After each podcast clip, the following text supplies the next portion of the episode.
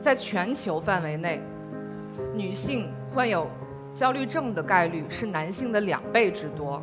女性现在的这种生存焦虑真的是很严重，她们在夹缝中生存，一方面呢想兼顾事业，一方面呢想兼顾家庭，所以，在面对焦虑的这个问题的时候，我希望大家都有擦亮眼。我们都说在生活当中要断舍离。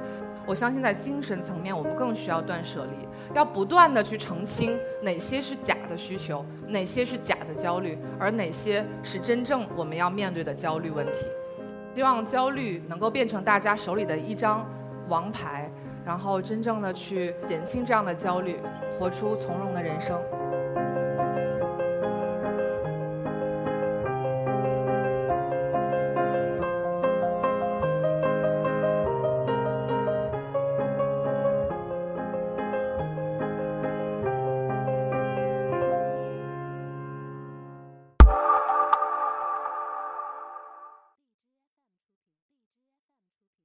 大家好，我是 EcoTalks 的讲者大将军郭。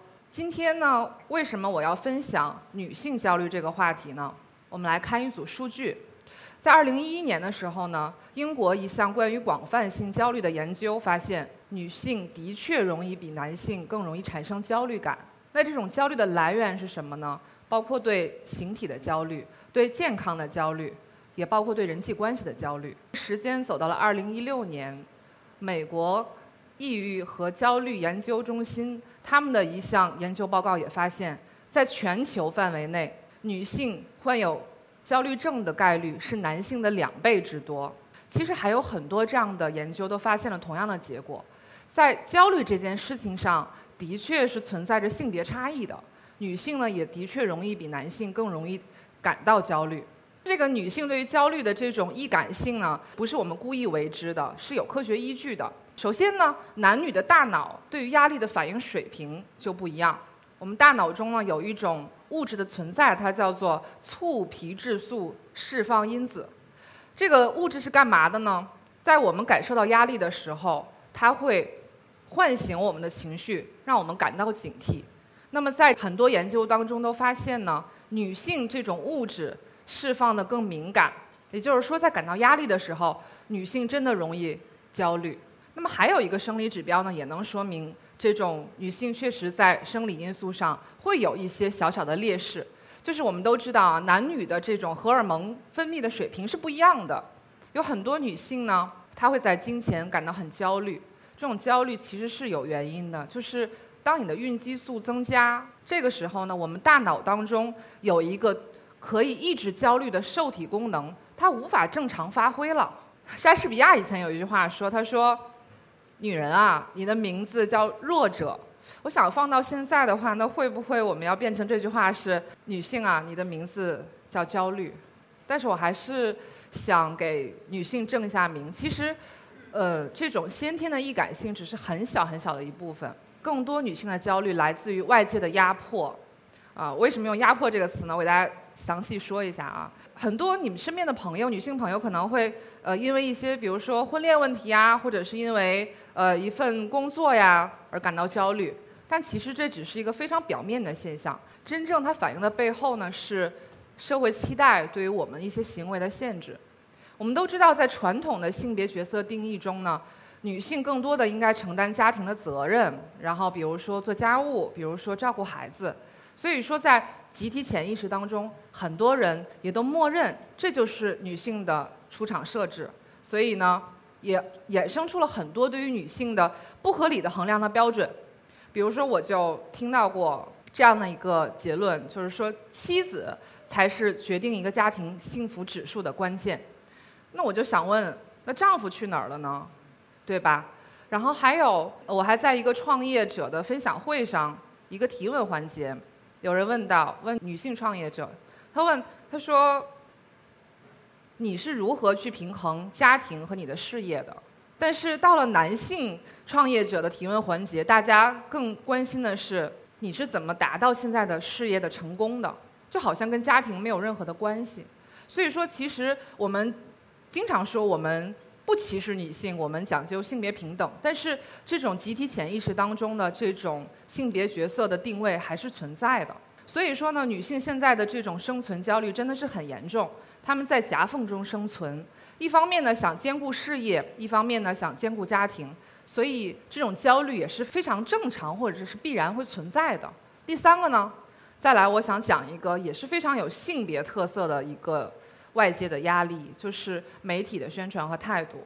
以前呢，我们说更高、更快、更强，我们针对的群体是全体的国人。但是现在我们听到的口号是更美、更瘦、更年轻，针对的群体是谁呢？是女性。媒体一直在散播一种焦虑，就是女性要在形体和外表上要有更高的追求。美国有一个视频叫 AHA，他做了一个实验。这个实验呢，他找来了十名男性和十名女性。让他们对自己的颜值和对方的颜值进行打分，结果呢，发现男性普遍对于自己的颜值有过高的估计，但是女性呢，相反，他们对自己的颜值评估比较低，并且很没有自信。其实这就是媒体所贩卖的焦虑传递给我们的一种压力，我们对这件事情更敏感了。再来，我们都现在讲是一个知识付费的时代。知识付费今天会告诉你说，你要做一个会沟通、情商高的女人，你才是一个好妻子。明天呢，又会告诉你，你学会这十招，你就是个一百分的妈妈。就是媒体一直在告诉你，你要怎么成为一个好妻子，怎么样成为一个好母亲。但是很多时候，他们让你忘了怎么样成为更好的自己。好妻子、好妈妈固然重要，但成为更好的自己也很重要啊。所以，以上刚才说的三点呢，关于社会角色期待的这种限制，然后包括职场中的性别歧视，以及这种媒体贩卖的焦虑，这三座大山，我觉得是引起女性焦虑的非常重要的外界的来源。那他们其实有一个共同点，就是他们从外向内的挤压你，去给你定义你要过怎么样的生活，什么样才是是非对错，什么样才是美丑。但事情真实的面目，难道不应该是我们自己决定我们想过什么样的生活，我们想做什么样的职业，什么时候想结婚、想生孩子，怎样的外表、怎样的体型才是我们真正喜欢的吗？所以说，我想告诉大家一件事情，就是也不仅仅局限于女性，其实很多焦虑不是属于我们自己的，我们应该把它还回去。怎么把不属于我们的焦虑还回去？那么第一件事情呢，就是要有所区分。我们都知道呢，焦虑其实跟压力有关，又跟你自己的需求相连。但是我们会发现，很多焦虑其实并不来源于你真正的需求。我举个例子啊，我相信有很多的女性都承受过这种催婚的压力。但是你有思考过这样一个问题吗？就是你现在去寻找一个伴侣结婚，是你真正的需求，还是你的父母、你的朋友，还有甚至是社会强加给你的一种要求？那如果可能，你现在现阶段最关心、最重要的事情是在自己的工作岗位上迈入一个新的台阶，那你就要去取舍，把这种假性的需求所导致的假性焦虑剔除掉。正是因为有这样假性焦虑的存在，我们才感受不到真正的快乐。所以我希望大家在感受到、觉察到自己焦虑的时候，一定要问自己一个问题，也是非常重要的问题，就是。你的这些焦虑有多少成分是来源于别人的要求和标准？可能有的朋友会说：“那我也想满足别人的需求和标准啊，我也想让周围的人快乐呀。”看似这是一个可以降低焦虑的方法，看似是可以解决问题，但实际上去满足别人的需求会带来一种新的焦虑。比如说啊，你满足了父母的需求，你真的去赶进度结婚生子。你好像解决了婚恋的这个难题，但实际上你的内心有了新的冲突，它叫做取悦别人，委屈自己。所以在面对焦虑的这个问题的时候，我希望大家都有呃擦亮眼。我们都说在生活当中要断舍离，我相信在精神层面我们更需要断舍离，要不断的去澄清哪些是假的需求，哪些是假的焦虑，而哪些是真正我们要面对的焦虑问题。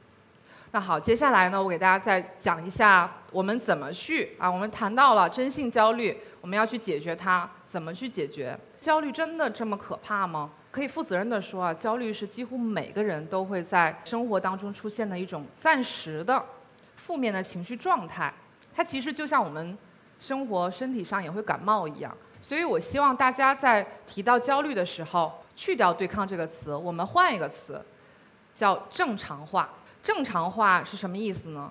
你可以简单的把它理解为，至少我们不要把焦虑妖魔化，它没有那么可怕。我再说到第二个倾向啊，就是除了第一个，我们要消除焦虑这样的一种不合理的认知。第二种不合理的对于焦虑的认知就是，焦虑很糟糕，它是完全负面的，没有任何积极的作用。我想说，其实焦虑它的确是一种暂时的负面的状态，但是焦虑它并不是完全消极的。其实你可以发现，焦虑也有它的价值。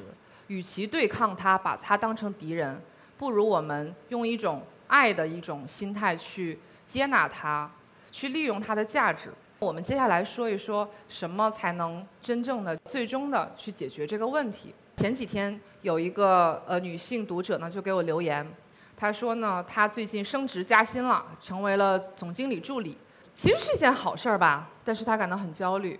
她是怎么描述她的问题呢？她说：“我觉得自己能力不足，专业水平不够。”领导交代给我的事情，我不知道怎么开始做，然后领导也不满意，我现在该怎么办？大家听到这个问题可能感觉很熟悉啊，他用了很多描述性的、概念性的、评价性的语言描述，但是这样的描述解决问题吗？并不，我们只有把问题具体化，把目标具体化，把方法可量化，把这种结果可视化，最后才能解决我们自己的焦虑。所以我给大家说。一个行动的方法有四步，第一步呢，就是列出你具体的目标是什么。以这个提问者为例啊，他的目标是什么？他要提升能力，但是他太泛泛了。你要提升什么样的能力？如果用两个小时来处理一个数据量表，这个是一个能力，但是让领导满意，这不叫一个具体的可测量的一个能力，也不是一个具体可测量的目标。在拆分完目标呢，进行第二步，就是我们要找到完成这样目标的一个方法。如果没有具体的方法，就永远无无法行动。那么第三个步骤呢，就是我们要列出具体的行动的计划。可能听起来有点像我们上学的时候的这种呃日程安排啊，但其实这一点非常的重要。没有行动计划的这种空想，只会让我们还停留在这种认知的阶段。行动计划呢？你可以把它从一天扩展到一个月，甚至是一年。我们每天、每周、每个月要做什么？配合刚才所设置的目标和方法，我们去落实具体要做的事情。那么第四步呢，就是开始行动，并要对你的行动结果进行反馈。这个反馈很重要啊！你要不断的去问自己：今天的任务我完成了吗？我完成了哪些事情？这个月的任务我完成了吗？我完成了哪些事情？这个反馈它不只是一个行动的一个步骤，它同时也是度量我们焦虑这样改变的一个状况，同时也是让我们的目标变得可视化。我们现在完完成到了什么样的一个程度？当然呢，你也可以在最后的时候呢去设立一些奖惩的一些机制，包括激励的机制，这样可以让你的行动呢变得更有动力。那么以上呢，就是我今天分享的一个内容。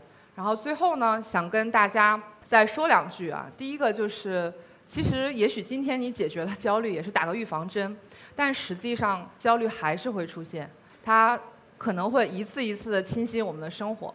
但是没有关系，因为你在一次一次解决焦虑的过程当中，你也比以前变得更加强大，更加有抵抗力。所以呢，其实不如把焦虑当成人生的一张牌。有人呢能利用这个焦虑变得越来越好，但是有的人可能因为焦虑呢而变得越来越消极。所以说，我希望焦虑能够变成大家手里的一张王牌，然后真正的去减轻这样的焦虑，活出从容的人生。谢谢。